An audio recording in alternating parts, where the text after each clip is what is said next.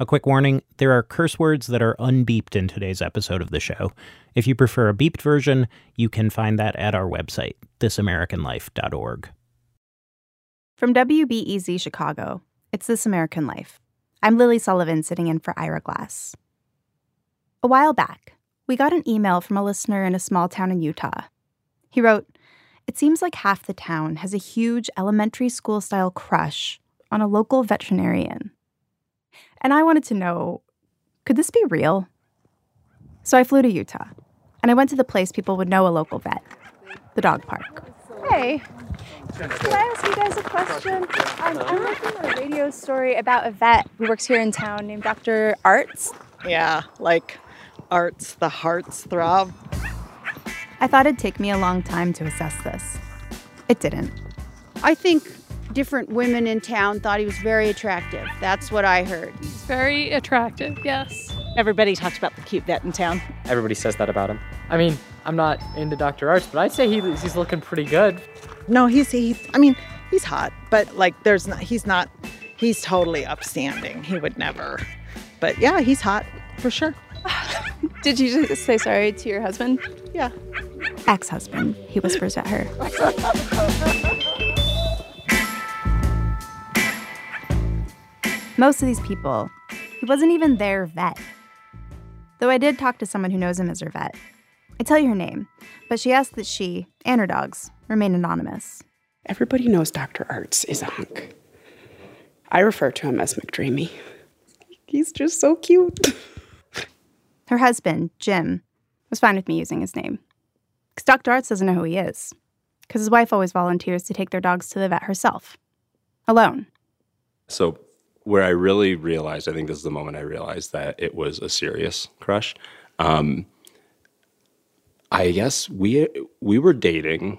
Um, we had been dating long enough that we were already living in a house together, and uh, she was at this work training, and she called me, and I was at home, and she said, "I need you to log into my computer because I need you to send over a file that I need for this training." right? And uh, you okay with me telling this story? Okay. His wife nods and squeezes her eyes shut.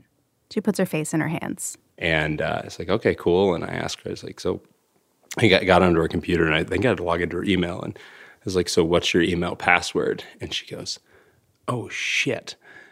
I'm like, what's the deal? And she's just waiting. And she's like, goes quiet for a moment. She's like, the password is Dr. Arts for life. Like a teenage girl, Dr. Arts number four L Y F E. Was not L Y F E. I spelled that part correctly. That's how I remember it. And uh, and yeah, I just I remember I was like, okay, yeah, wow, this is a real crush. This is a you know, he was there before I was. That's so embarrassing.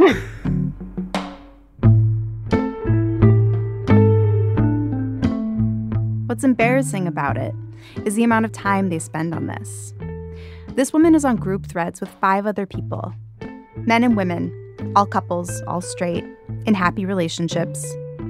One thread, they told me, is 80% dedicated to either Christmas movies or Dr. Arts. They don't know why they do it. The one sidedness, the degree of it all, it confuses even them. Like, it's not like a romantic crush, you know?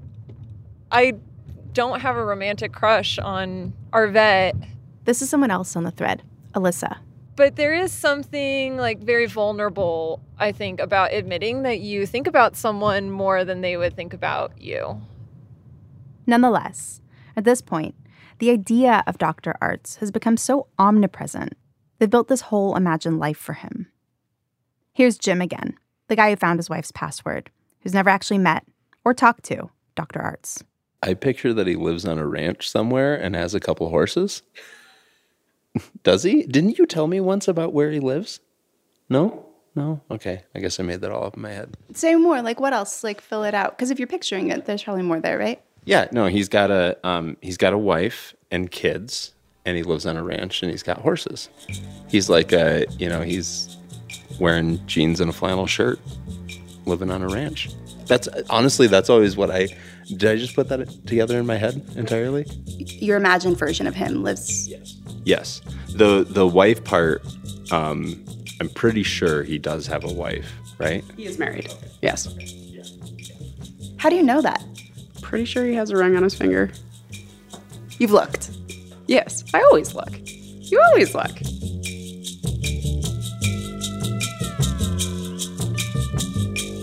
Max McClory, the guy who first wrote us about all this, had his own image.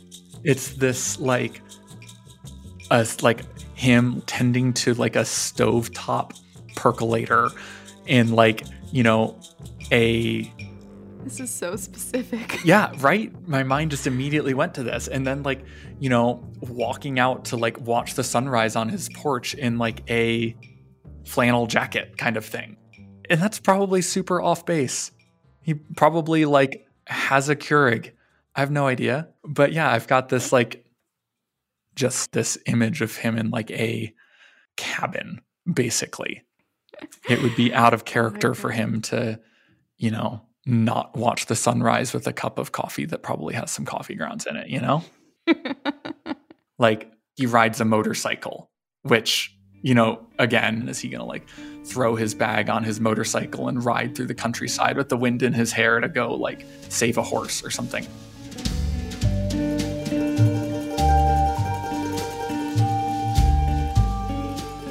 And this is what I'm here to talk about today.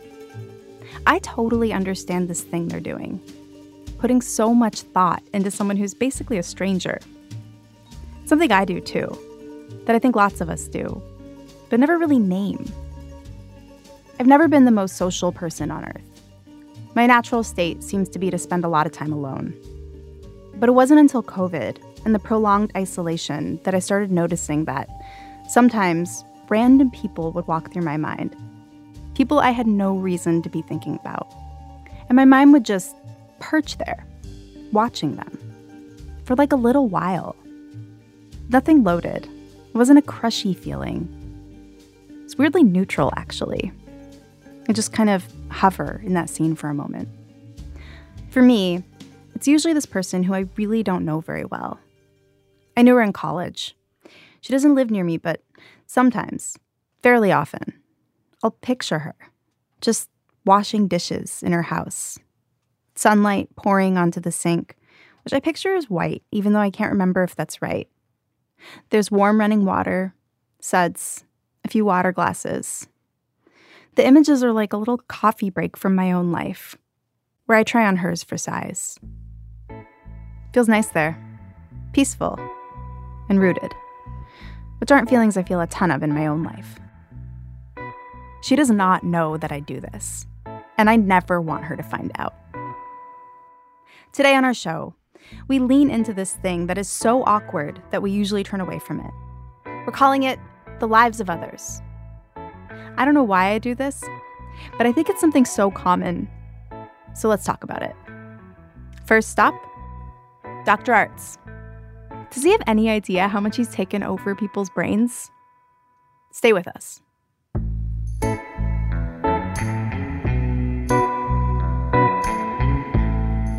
Act 1. So, I hear you're hot.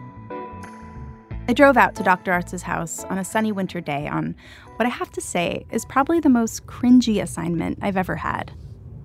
And when my GPS told me to turn left off the highway, I got my first unexpected sign. A literal sign as I entered the driveway. Lost River Ranch, it read. Carved in metal, mounted between two columns of piled boulders. A ranch, just like Jim had imagined. I drove down the mountain, past the Jeep Wrangler, an electric blue pickup, past the motorcycles. And then I saw it, cresting atop the hill. A beautiful log cabin. And I met Dr. Arts, or as he calls himself, John. Hi.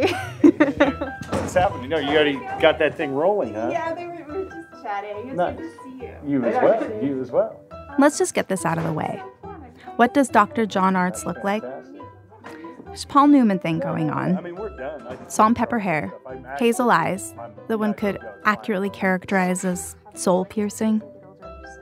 But what you notice most is the way you're hit with a force field of magnetic kindness. And Can I just say, there's no normal way to go up to someone and say, professionally, were you aware that everyone has a crush on you? I stumbled through it. And like, um, I'm curious. I I guess like, so I'm doing my best, okay? the thing that I said in my email is everyone really likes you, says you're amazing with animals, amazing with people. And the thing that I haven't said yet is that there's a bit of um, there's a town-wide crush that people talk about with you. Right. But um, yeah, Dr. Arts didn't blink an eye. Wasn't news to him. Well, And- I think I knew uh, somewhat. And again, it wasn't a, a constant part of my life. But, you know, for instance, where my now wife used to work when we started dating, you know, I'd go in to see my wife and have a beer. His wife worked at a brew pub in town. And the manager would come up and like kind of sit next to me and put her arm around me jokingly, like, you know, our book club last night turned into a conversation about you. You know, so I would get that occasionally or whatever. Sometimes clients would leave little notes with his receptionist, things like that. And I mean, most of it's just flattering and harmless and innocent, you know, for sure. But I was, uh, you know, appreciative and flattered. Yeah, certainly. But that was, you know, a few people would would tell me things like that. So, and I never extrapolated it to being like the whole town was talking about me or anything. I didn't let my imagination run wild by any means. Oh, no, no.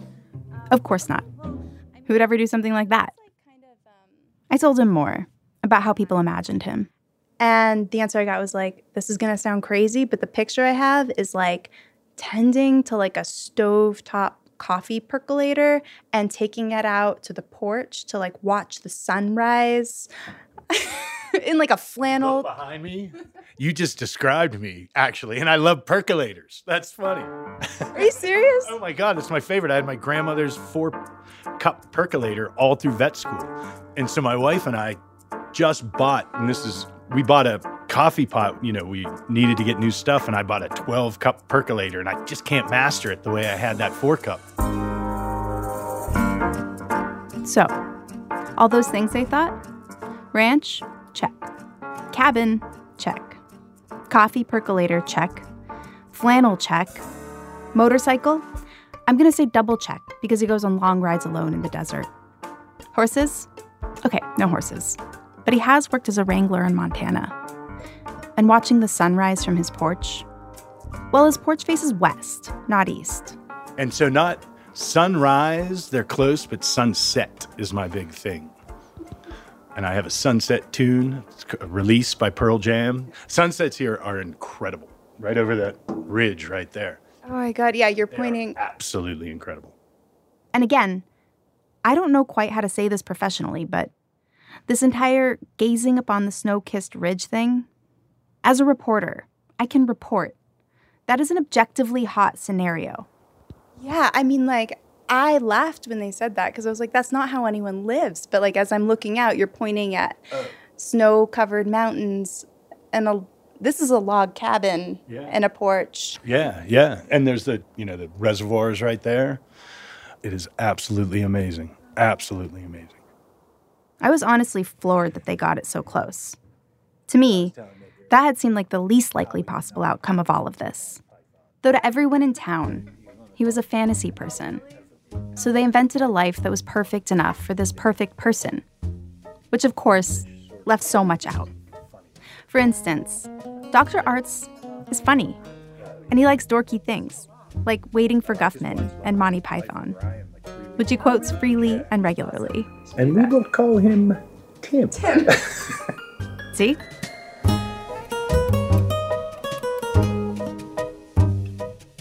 Also, no one in town knew the most important thing in his life right now, which is that he's leaving. When I talked to him, he already had his house almost entirely packed up. He hadn't told many clients yet, but his wife and three dogs were already gone. He's moving back to Pittsburgh, his hometown. His mom's getting older, and he didn't like her being alone so much. In fact, they just had a scare, and he was about to get on a red eye. Luckily, my, I thought I was going straight to the hospital, but my mom, my wife's with her right now. They discharged her, so so I'll probably just go over, say hi, mom, and fall asleep on her chair, you know, in her chair or something. Are you guys close? Oh, very. Oh. Yes. I mean, I want to move home as much as possible, as soon as possible, because my mother, um, she's 88. So, you know, you know, you got to take every day. I want to be there every day I possibly can.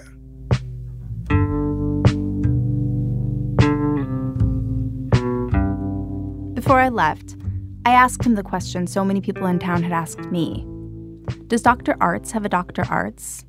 Like, does he do this too? And he was very polite and tried so hard to say yes. Really tried to put me at ease and say that I wasn't a weirdo, that no one in town was a creep, that is totally human, and that of course he does this. But the only example he could come up with was this. You know, I remember just me and my buddy talking. We got fixated on some guy's belt. I think he was wearing a belt in a hot tub. And so, He was wearing a belt in a hot tub. you know, like shorts. He didn't, maybe he didn't have a bathing suit. So he had a belt on with his shorts. And I mean, we literally, it was a half hour talking about when he bought that belt and what that belt meant to him. And then, you know, then the story went way beyond that belt. It was a good effort. But I think it's not the same thing. When he's drinking his coffee and staring at the amazing sunset from his cabin, I do not think he's thinking about that guy in the hot tub. Maybe that's the difference between Dr. Arts and the rest of us. Some of us spend a lot of time thinking about people we don't know. And some of us are the thought about.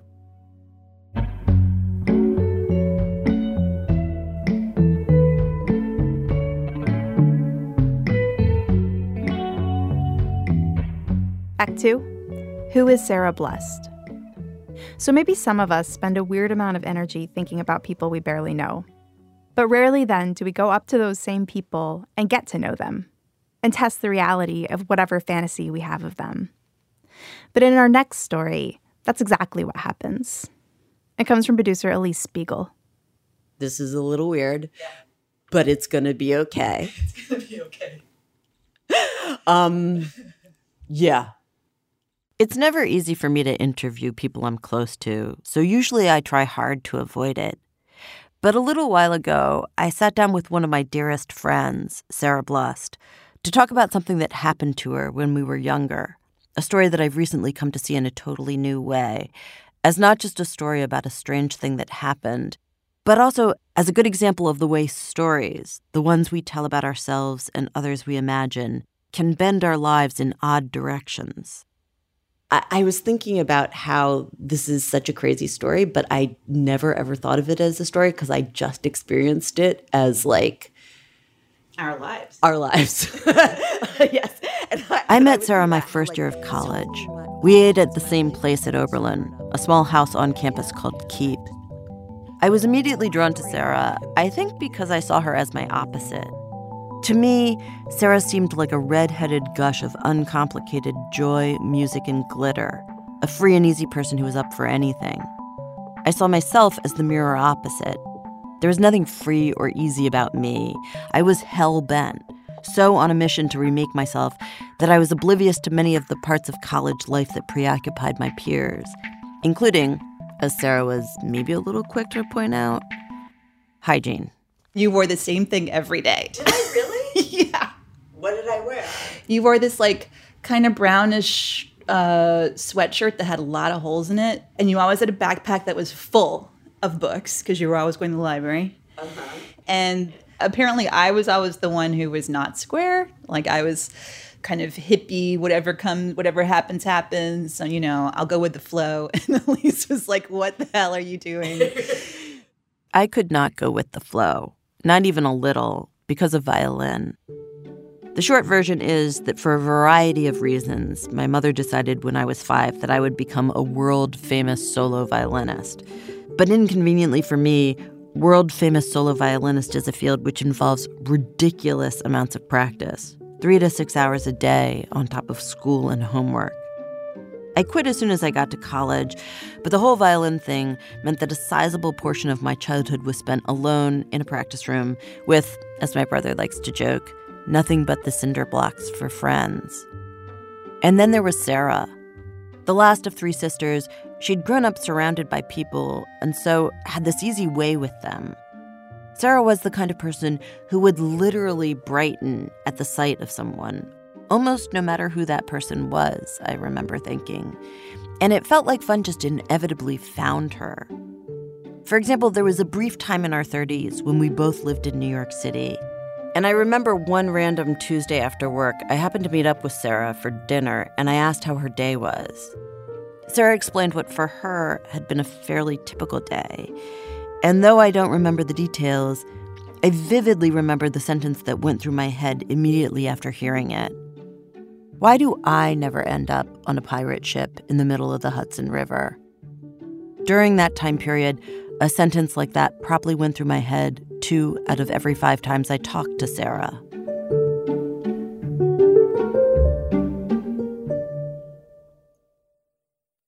So I think that's all the Sarah Blust context you need to appreciate the story you're about to hear. This particular story, I guess, starts at my 10 year reunion. Yeah. In 2004, about 10 years after we graduated, Sarah and a couple of her female friends decided to return to campus for their reunion. They weren't going in an overly earnest, I miss my college kind of way. I think this was half ironic. And I think somehow one of us had found out about a party, you know, like a party that was being held by actual seniors. And we went. And w- you went in the spirit of what? Was it like, you know, we're clowning, we're like crashing? Like Yeah, I think it was total party crashing. Just it was also hilarious to be hanging out with, you know, I guess what we thought of as kids, 10 years younger. But I mean, it felt so familiar. It It's exactly what we wanted because it was like being at Oberlin again, you know? It was that feel. So they make their way to this off campus house where music is blaring and a large number of alcohol drenched college students are littered across the lawn. And I remember we, we hung out a lot in the backyard because we felt a little bit uh, out of place. And then finally we made like I was hanging out in the in the the house proper and like there was like this really fun dance floor happening. Just I feel like it was almost like the like the crowds parted in a certain way. And this kid, this guy comes over and he, and I, and from what I remember, he like basically ordered me to dance. It was like dance floor now. Now this is Sarah Blust we're talking about. I was not one to say no. So Besides, this guy, whoever he was, was attractive. he was really cute and he had like dark hair and pretty eyes and um, a little shorter than me and definitely a senior. That's, you know. And What do you mean, definitely a senior? Well, he was certainly like a college student. And I think at that point, you know, I was feeling so different because I'd been living in New York City for 10 years and, you know, had kind of charted my own way. I don't want you to get the wrong idea about Sarah. She's not the kind of person who typically flirts with random college seniors. Today, she's the director of two sexual and reproductive health clinics in New York. And she was well on her way to becoming the director of two reproductive health clinics by the time of the reunion. So she wasn't exactly itching to take a college kid seriously. But um, wow, he was really super nice. And, you know, it's really, really fun. So, yeah, so we danced and danced. And then it was like, you know, getting to that awkward part of the party where the beer's gone. Fortunately, Dan, that was the guy's actual name, Dan, had the foresight to stow an emergency six pack in his room. And so we ended up going up to his room and, you know, hanging out. And um, Discreet fade to black. okay, so so then what happened? so then the morning came. It was kind of brutal. I was totally hungover. And, you know, we couldn't dally because his parents were about to arrive because it was his graduation. So uh, we're like kind of getting it all together and, you know, kind of preparing to like get out of that, you know, get out of the house. And, um, yeah. And then at a certain point, he said, So, Sarah, what's your last name? Which was just kind of funny because we had all, spent all this time together. But right, he was Dan, I was Sarah. We didn't know anything else really about each other. Um, and so I said Blust, Sarah Blust, and he like completely flips. He completely flips out. And I just remember him like he he did this thing where he like jumped out of bed and he was like, "Oh my god. Oh my god. Oh my god." Like I thought, did I just sleep with my brother? like am I related? Because like you know, he hears my last name and he freaks out. So I'm like, what is going on? Like it felt like the room had tilted. Like like just the world had just tilted all of a sudden. This, of course, is Dan, the cute, kind senior who lured my friend Sarah to his room with promises of Pabst Blue Ribbon. He confirms that when he first heard the name Sarah Blust, he pretty much lost his mind and started screaming at the top of his lungs. And I'm like, Sarah, you're not going to believe this. You're not going to believe this. I have to tell you this story, the story within the story. Dan's story starts at Keep Cottage, the same place I met Sarah my first year at Oberlin. Dan, as a freshman, had lived there too, and he says one day he was hanging out in the lounge on the ground floor. And there were, you know, there were bookshelves, and on the bookshelves were like old photo albums, old uh, books, you know, old like textbooks that people had left behind. So Dan picks up one of the photo albums. You know, these were all people who had lived in Keep before, sometime in the distant past. And I was just flipping through and just sort of like looking at them um, and just started to sort of like wonder what their lives were like. Did they do the same thing that I was doing then, like sitting in the lounge and waiting for people to, you know, come and distract them? All those other lives. What were those other people like? There was one photograph that stuck out to me, and I can't say, you know, I never really could put my finger on why that particular photo stuck out to me, but you know, there was a, a girl looking a little bit maybe dazed in the in the foreground and a guy sitting on a bed not looking at the camera in the background. And I said, I want to know who this person is. I wonder what her life was like. Luckily, the photo contained additional information. There was a name on the back Sarah Blust.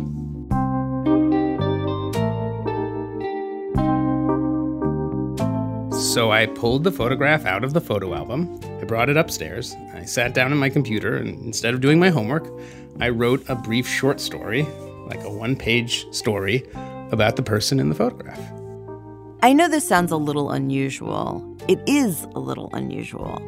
But Dan made up a whole fictional story about a redhead named Sarah Blust, someone with two sisters, like the real Sarah Blust, who, like the real Sarah, goes to college and maybe smokes a little too much weed. Now, Dan hadn't seen this story since graduation, but we were actually able to retrieve a copy from the carcass of his 20 year old Candy Blue Apple computer due to the superhuman efforts of a San Francisco based computer expert named Mitch. Thanks, Mitch. Anyway, the main focus of Dan's story is Sarah's involvement with this fictional guy named Matt. Throughout the story, Sarah and Matt circle each other, drawn but not quite sure what to make of the strange connection they feel. And in the end, they don't end up together. In Dan's imagination, it's this made up character, Matt, who takes the photo that he found. Here's the last paragraph. Two weeks before the school year broke into summer vacation, Matt came and knocked on Sarah's door in Keep. He brought with him this picture and gave it to her. That day, he told her that he really cared about her and wanted to see her more often. She held on to the picture all summer, keeping it as a memento of Matt and her tragic love. She did not realize this picture was in storage when she moved out. She now and then thinks of Matt on her way to work or when playing with the kids. She wonders where this picture is. Little does she know it is on the wall of Keep Cottage. oh my God, that is insane. Had you ever done anything like that before? Or was there something in this person in this photo? Hmm. At the time, it really felt like a random act. Like I was just doing something to amuse myself at random. And Dan didn't just write a story about Sarah Blust. He also posted said story of Sarah Blust with her photo on the door of his room, where it stayed until the end of the school year, at which point, Dan says, it went into a trash can and he never ever thought of it again. At all until commencement week when I met Sarah Blust, standing in my room.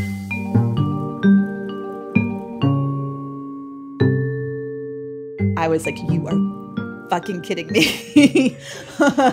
you know, I, I, um, I did not believe a word he was saying, but I did. You actually not believe a word he was saying? I was, I, I could believe it, but it just, I, I, I wasn't believing it. I was believing it and not at the same time, if that's possible. Uh-huh. And he, uh, he said, no, it's, it's real. And he pulls out his uh, laptop, and he opens it up, and he like points this file that has my name on it, and I mean, I almost lost my mind. Like, how, how is it possible that you meet someone for the first time and they have a story about you, a file with your name on it?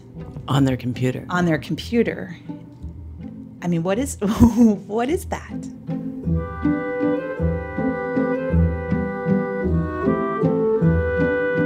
Now I want to pause for a second because what I'm interested in is the stories people tell themselves. So I want to map their stories at each stage.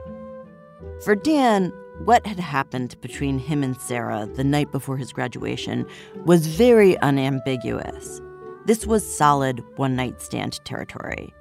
Yes, he had asked for Sarah's last name, but it wasn't for particularly sentimental reasons. What was was it just like I have to be a gentleman? I should know both of the names of the women I sleep with, or was it like, you know, I'm going to stalk her, so last names would be helpful. I mean, you know, I thought maybe maybe we can hang out again, and mm-hmm. maybe you can get lucky twice. Exactly. Sarah felt the exact same way. She thought, very reasonably, that Dan was incredibly young and had a lot of growing to do so thank you, no thank you. I mean, Dan had post graduation plans, the kind of post graduation plans parents approve of, about maybe going to medical school and becoming a doctor. And oh, yeah, that's right. He had a gig starting in the fall. Well, I was going to go into the Peace Corps um, and do public health work. I had been assigned to go to uh, Central Asia. Were you excited about the, that plan? I was. I was very excited about that plan. But on the car ride home, Dan started thinking about what had happened. Objectively, it was just crazy. Dan only had scraps of information about this person, Sarah Blust. This person he had first imagined when he was a freshman staring at her photo. He knew that she was in public health, as was he, that she was a good dancer, as was he. And he took these scraps and, as we inevitably do, started weaving them into a story, a new story one with an impressive series of coincidences that, when you stepped back, did look a lot like fate. I remember there was this sort of like, I remember that the sun was setting and I was driving into the sunset. And the thought just entered, like, occurred to me. I was like, I'm going the wrong way. I, can, I, can, I need to drop out of the Peace Corps and move to New York. I have to go and see this woman? Yeah.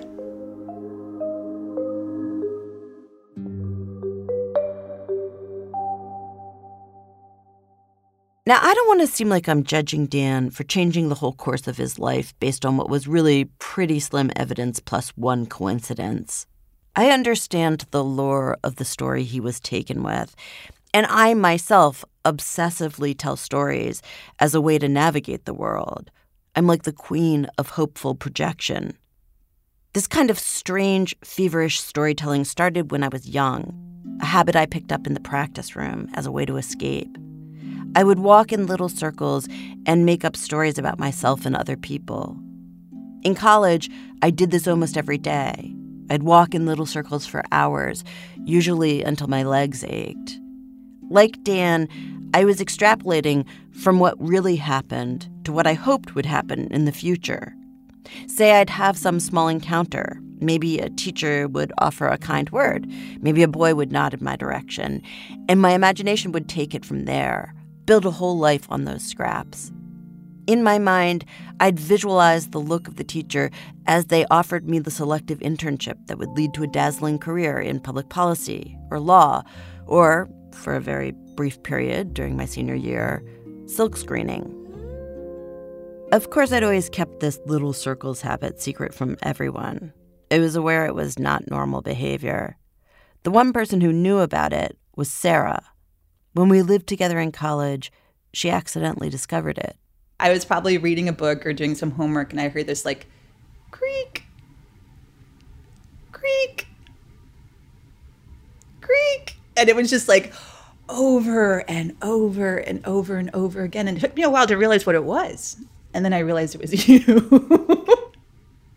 but Sarah didn't seem to mind, didn't seem to think I was a freak at all.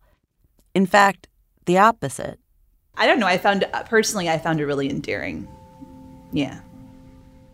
Thing is, as I've gotten older, I've grown more wary of this kind of storytelling, conscious of how often the stories we tell ourselves lead us down the wrong path. I remember that the sun was setting and I was driving into the sunset. And the thought just entered, like, occurred to me. I was like, I'm going the wrong way. What happened with Dan and Sarah, the wild serendipity of it, gave it the silhouette of one of the most popular stories in American life the fated love story. I think the fated love story and the idea that romantic love is the one relationship that can fulfill you has a unique weight and primacy. It's the kind of story that displaces other stories, easily sweeps them aside, which is what happened with Dan. He dropped out of the Peace Corps, drove to New York, and instead of working in public health, got a job at the Stereo Exchange in Manhattan.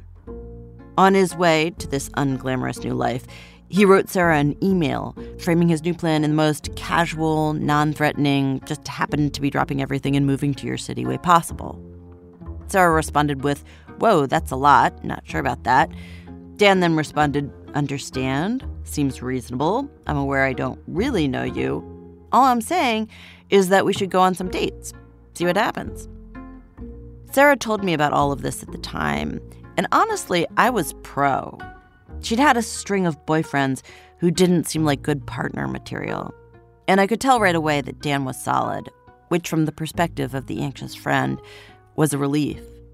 Sarah also saw that Dan was a good guy with good values, and she thought he was fun, but she obviously had real reservations. I, I, liked him a lot. Like, I felt like there was this really incredible connection, but I was also terrified that I had this responsibility for changing someone's life so drastically. Did it feel like he was actually seeing you, or did you feel like you don't even know who I, I this is just a projection? Um, I I think it was both. I think it was both. Yeah, I think I thought that he didn't really know what he was getting into, particularly what he was getting into in one significant way. Sarah was past 30 and was very clear she wanted children. I was in this moment of like thinking about kids, I suppose. And so I had kind of, I couldn't believe, right, that I could enter into a relationship with someone just coming out of college. But there was a real understanding that the two of us had, you know, with each other. Dan hadn't been planning on having kids so early, but he had been planning on having kids, and he felt like the most important thing was to find the right partner. And if that turned out to be Sarah, he was game. So they decided to go on some dates. Their first was a bar in Red Hook that Sarah picked. Then there was the date at the roller rink where Dan broke out what they both agreed were truly killer moves. They had this comfortable vibe, and it was really easy to talk. Really, there was just one problem with this whole situation for Dan. You see, Sarah Blust, like the rest of us, was nursing her own romantic story. And the other person she was imagining didn't look anything like Dan because her hopes centered so squarely on music. Music has always been critical to Sarah. She plays the drums, but also guitar, and sings. In fact, music is what brought us together. Our first year of college, we founded an alternative girl band called Succubus, which played all four years. After college, Sarah went on to other bands, many, because music just lights Sarah up. In your mind at that time, what was the romantic fantasy that you were imagining? Oh, it was so sparkly. Being in a band with someone that I loved, you know, and like play like amazing music and that we would just have this incredible creative life together, you know? This, of course, is a common romantic fantasy, which, like Dan's we are fated for each other fantasy, doesn't always work out well. Unfortunately for Dan's version of the fantasy, one day several months after his arrival, Sarah Blust went to a concert, the show of a moderately famous indie band she'd long admired, and the drummer became quite smitten with Sarah, as she was with him. And it kind of pulled me into a community that um, I was, you know, in awe of. I guess I was really kind of starstruck. Poor Dan didn't stand a chance. He was science, not music. And the new guy, the drummer, in addition to being closer in age to Sarah, he was just as enthusiastic about their coming future. He was very much like, we're going to make this happen. you know, he lived in Philadelphia at the time. Did he move to New York to be with you too? Yes. oh my God, are you fucking kidding me? No. He moved to New York and he moved in with me. Oh shit, I totally somehow missed that. Yeah. Wait a second, so you had two people move to New York for you? I guess so. How come nobody ever moves to New York for me? Put another way, why do I never end up on a pirate ship in the middle of the Hudson River?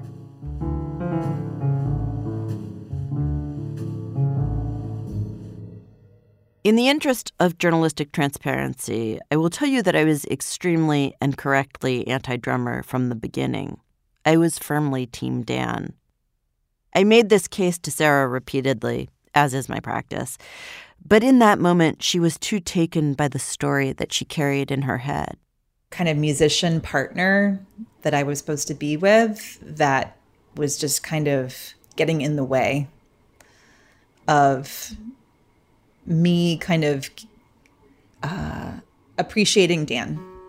Yeah. I guess I just wasn't feeling it. I guess I just wasn't feeling it. I just kind of remember there was sort of like a fading out. I think she had a boy. She got a uh, had a boyfriend. that that made it pretty clear. After about a year of hanging out on the sidelines, Dan gave up and moved on. Eventually, he did become a doctor. Today, he's a professor of medicine. He specializes in HIV and AIDS. 20 years on, it's clear that the story he constructed on his ride home from college wasn't true. But he says in that story, he discovered a useful lesson that he carried forward and that shaped, he says, his behavior when he finally met his wife.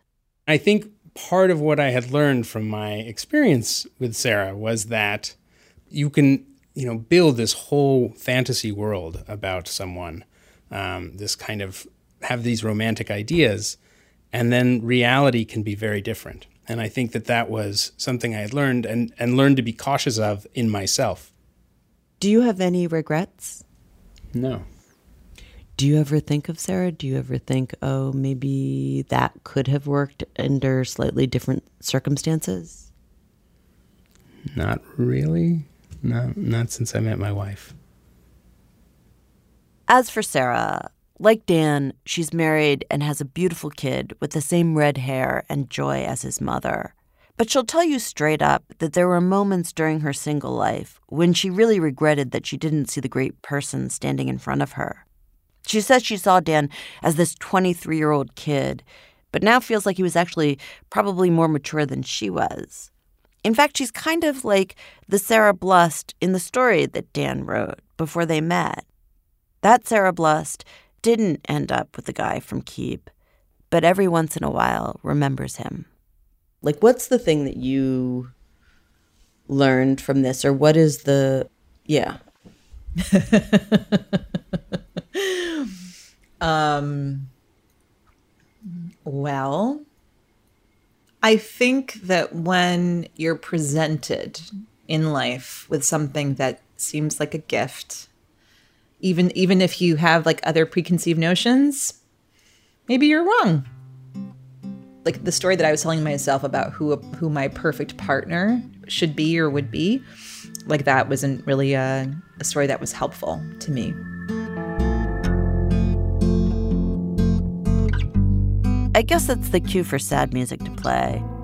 But on the other hand, isn't that also a story that might not be true? I mean, maybe if Sarah had chosen Dan, I'd be here telling you a different version. One where Dan, confronted with the reality of actual babies in his 20s, bolts the scene. That's the whole damn thing about stories, though, isn't it? You can never tell if one is true or not, and there's always a new one beckoning. But here's the thing I am the one who is telling this story, so I can tell it however I want. And I don't want to end it with a sad soundtrack because, as Sarah would tell you, she doesn't feel sad. Sarah's soundtrack is punk and pop and marching bands and lullabies and sure, some sadcore, but every life has some sadcore. Speaking of music, I'll leave you with this a song from the back catalog of Succubus, the band Sarah and I started our freshman year. She played the drums with her eyes closed. I played a green electric guitar. Together, we blazed a trail of punk rock glory across north central Ohio.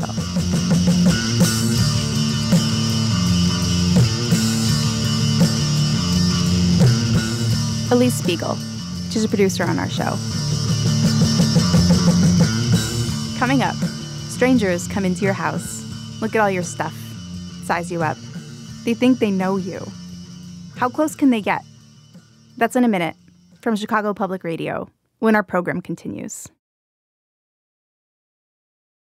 It's This American Life. I'm Lilly Sullivan, sitting in for Ira Glass. Our show today The Lives of Others. Stories about when you find yourself thinking about people you barely know or don't know at all. In putting together this week's show, I was thinking a lot about the film The Lives of Others, a movie about East Berlin before the fall of the Berlin Wall. It's about a Stasi agent whose job it is to spy on a playwright.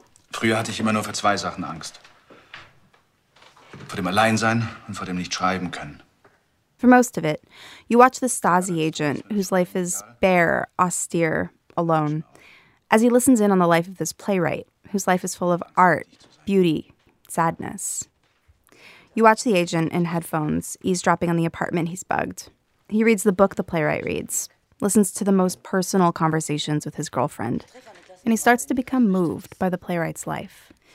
The agent, who you always see listening in alone in a dark room, comes to care for the writer, to the point where he eventually tries to protect him. What I remember most about the film is the ache, the sense of longing, and the distances there always are between people. But then there are these moments where there can be like this portal of emotion from your life to someone else's. There are other jobs where thinking about someone else's life is just built into it. We're wondering what that's like in jobs with much lower stakes than being a government spy, like pet sitting. That's what Act Three is about. One of our other producers here, Aviva DeKornfeld, realized pet sitting is a job just like that. She talked to a dozen pet sitters who confirmed it and has this story about two of them. We're calling this act If These Dogs Could Talk. Here's Aviva. With most jobs, you have some sort of relationship with the person you work for. You see them in the office or wherever it is you work. But pet sitting is one of the few jobs where you're only there if the other person isn't there. The job is to cosplay as the pet owner. Yeah, most of them have me sleep in their in their beds because they want the routine of wherever the dogs sleep. They want me to sleep with them. So I'm sleeping in their beds, in their bedroom. I'm cooking in their kitchen. I'm messing with all the algorithms on their streaming services. This is Elle. She started pet sitting a couple years ago. And she made a point to tell me she never snoops. In fact, she asks people to leave everything she'll need out on the counter so she doesn't have to go looking for anything. But even without snooping, so much of the pet owner's private life is so nakedly on display. What they watch on Netflix, what they have in their fridge. You can't help but glean bits of information about the person you're standing in for. There's a young couple, and I think they, I think they want to read. Like they always have the book on the, you know, on both nightstands. But I've never seen either bookmark move. And sometimes the stack of books get higher, but they never go lower.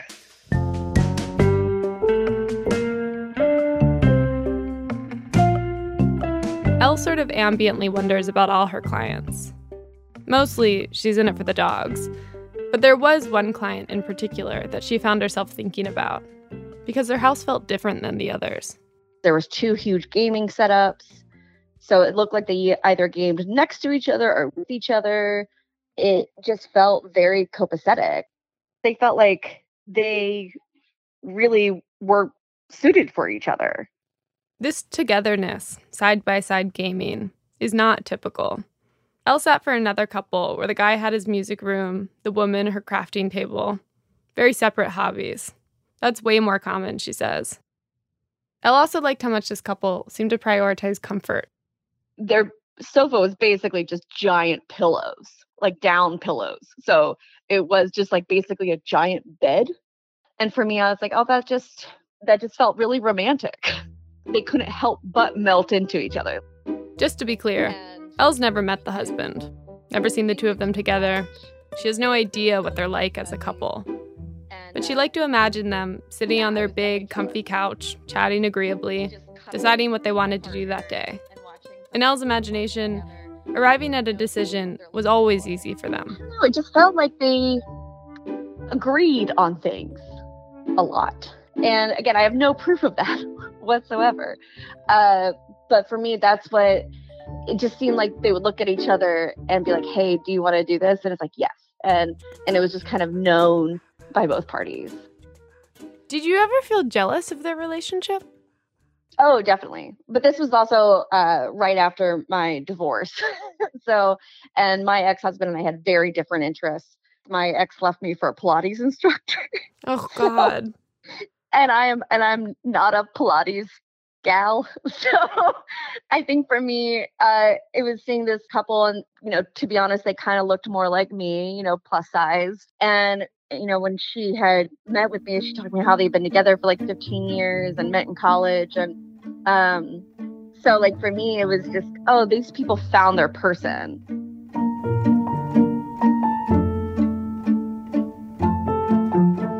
Elle started dog sitting for this couple about a month after her marriage fell apart. Her ex husband was a real plastic on the furniture kind of person, definitely not into comfort. She said he never relaxed. And for me, the idea of lounging and just relaxing and melting into someone, yeah, that was that was definitely something I really craved, especially coming out of that relationship. Elle would spend days alone in this couple's house, on her own for the first time in over 10 years. Like she was in some strange, on set audition for a life she hoped to have for herself one day. One day, just as Elle was about to head over to the couple's house to dog sit, she got a text. And it was from an unknown number because I never dealt with the husband. And it just said, We no longer need you. We'll still pay you for the week. And that was it. And it was weird to me because he, he had never, he and I had never spoken. It was always me and the wife. So to hear from him was odd in general, but then it was just so curt and and done. So what did you think when you got his text? You know, my mind started racing because I was like, well, is this did did someone end up in a car accident? Did something really bad happen? And and again, I wasn't gonna press because again, it's none of my business. I'm I'm kind of just to help. like so um but I definitely was wondering if you know what what happened to make them stop this vacation? Because she was on a work trip like she was at a conference and he was going to meet her in that city. I forget what city it was. So i mean my gut tells me that that it was an affair but that was just me completely making that up. Part of me wanted to reach out to her but i was like that's really inappropriate. I don't know her Elle, of course, recognizes that when big things happen in your life, the dog sitter is not at the top of the list of people to fill in. This couple barely knew her. In fact, if she was doing her job right, when the couple came back home, there'd be no trace of her at all. Months passed, and she didn't hear from them. When Christmas rolled around, she sent the couple a holiday card, like she does with all her clients. The card was returned to sender. I'm not gonna say I, I was hurt by it because that's that's too that's too far, but it made me a little sad, and I really want them to still be together. I want the whole family to be intact. I wanted to reach out to the couple to find out if Elle was right, if they really did get divorced. But Elle, reasonably, didn't want me to reach out. It felt like too much of an invasion of their privacy. And I realized, not knowing the real answer, that's actually truer to how these things go. You wonder about people, you try to imagine their lives, and mostly, you don't get to know.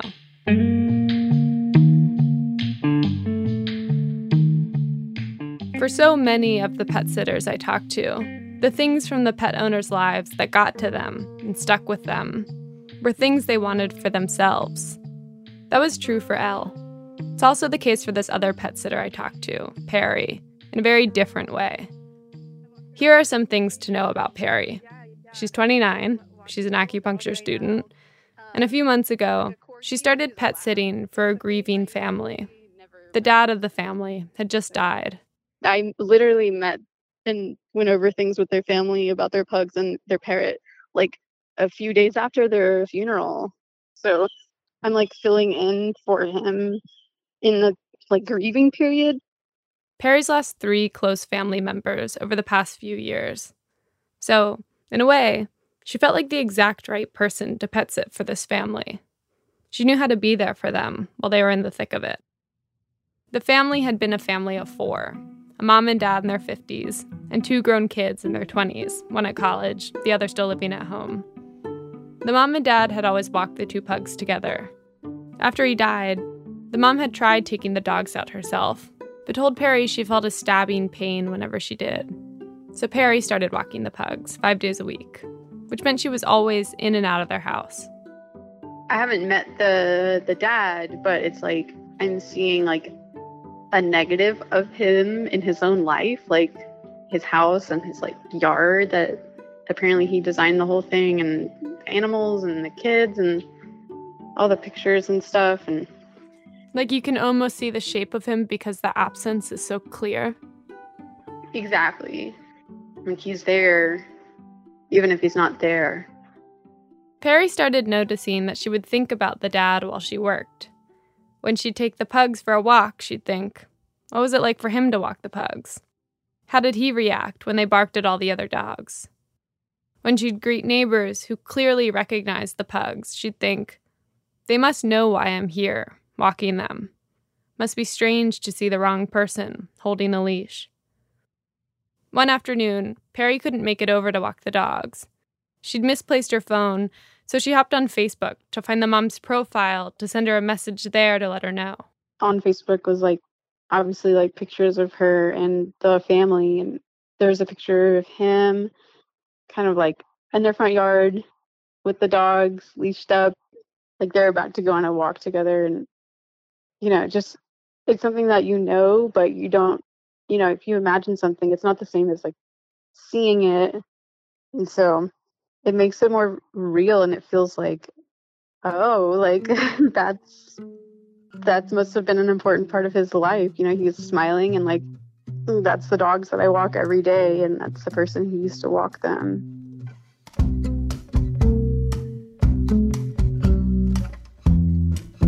It's weird how something you see in someone else's life can totally turn you around.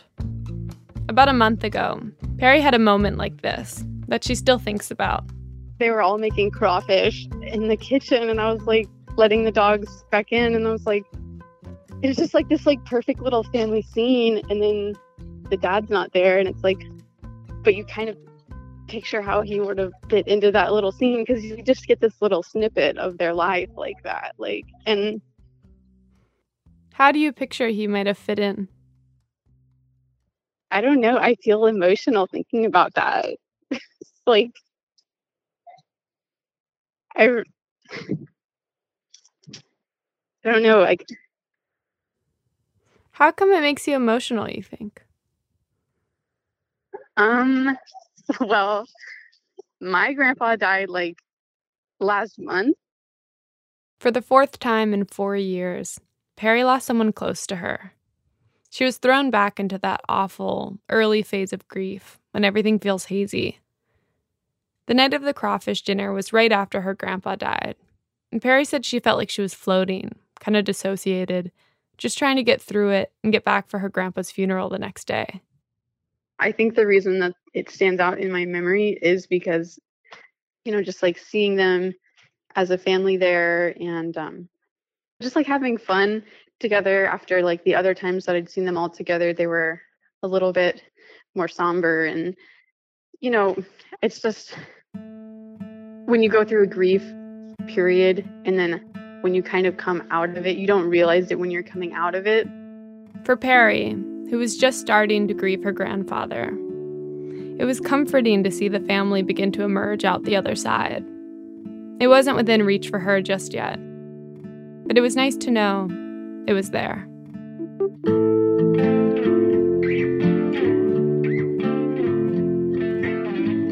Aviva DeKornfeld is one of the producers of our show. Other people's lives got me pulling and pulling, and I don't even see my own right in front of my eyes. Other people's lives got me running and running in circles till I see the worth of a steadier stride. Other people thinking whatever they gonna think, and that don't mean a thing till I let it win me over. Mine is but a life is all of everything, breathing breathing. Deep as a choose, deep as a choose. Our program today was produced by Aviva DeKornfeld and me. The people who put our show together today include Phia Bennin, Dana Chivvis, Sean Cole, Michael Comite, Bethel Habte, Cassie Howley, Chana Joffe-Walt, Seth Lind, Tobin Low, Ella Mustafa, Stone Nelson, Katherine Rae Mondo, Nadia Reiman, Ryan Rumery, Alissa Shipp, Laura Starecheski, Christopher Swetala, Matt Tierney, Nancy Updike, and Diane Wu. Our managing editor is Sarah Abdurrahman. Our senior editor is David Kestenbaum. Our executive editor is Emanuele Berry. Today is the last day for our office coordinator, Charlotte Sleeper. She is off to New Zealand, and I'll miss her. Special thanks today to Ben Calhoun, Mary Fuller, Mitch Harris, John Paul Brammer, Levi Vonk, and Kasha Thomas. Our website, thisamericanlife.org, where you can stream our archive of over 700 episodes for absolutely free. This American Life is delivered to public radio stations by PRX, the Public Radio Exchange. Thank you to our show's regular host, Mr. Ira Glass. If I've told him once, I've told him a hundred times. Do not help me with my crossword. Today I was trying to figure out a clue. 90s drom-com with James Van Der Beek. It was driving me crazy. What was it? Dawson something? Dawson's Landing? And I heard him. Creak. Creak. Creek. I'm Lilly Sullivan. We'll be back next week with more stories of this American life.